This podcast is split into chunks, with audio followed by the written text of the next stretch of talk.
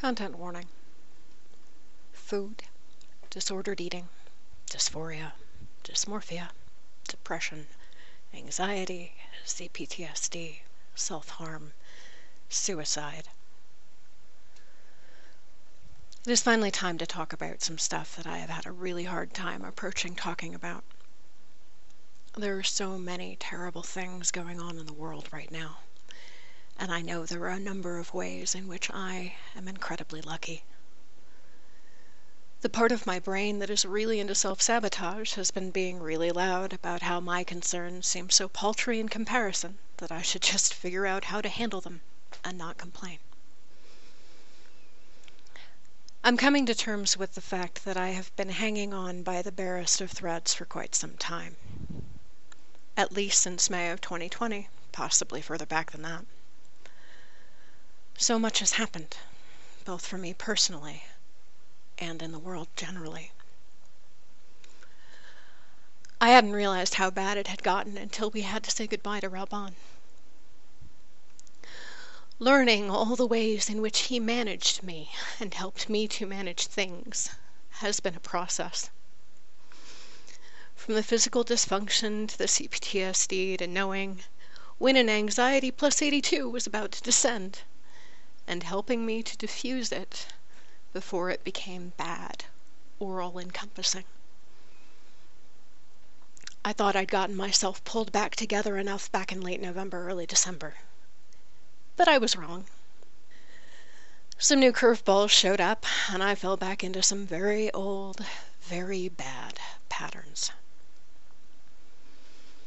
Finally sorted out part of the problem about a week ago because my brain shook off enough of the depression and anxiety goo to actually take a step back and look at things and do some analysis.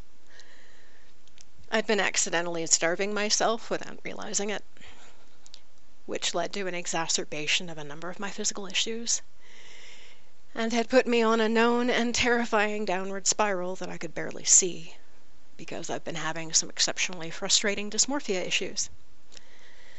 Not entirely certain that's the right word, but I couldn't find a better one. Basically, what I see in reflections has rarely been accurate these past months, which took away easier warning signs rather neatly. Now that I've noticed the problem and am tracking things again, I'm working on figuring out how to get enough fuel in that I can do all the things I need to. And things seem to be on an upswing again. But it is going to take time. I did myself a fair amount of damage over the past few months, and I'm trying really hard to not do the "I feel better" thing that we chronic lifers can be so very good at. This first week was about trying to sort out how bad the fuel issue is going to be. The required soft diet, for the moment at least, involves a lot of work and time, and try to figure out what activity level I can currently support, and try to catch up on the things that had to be done to hold the here together enough that I could turn back to things like tea.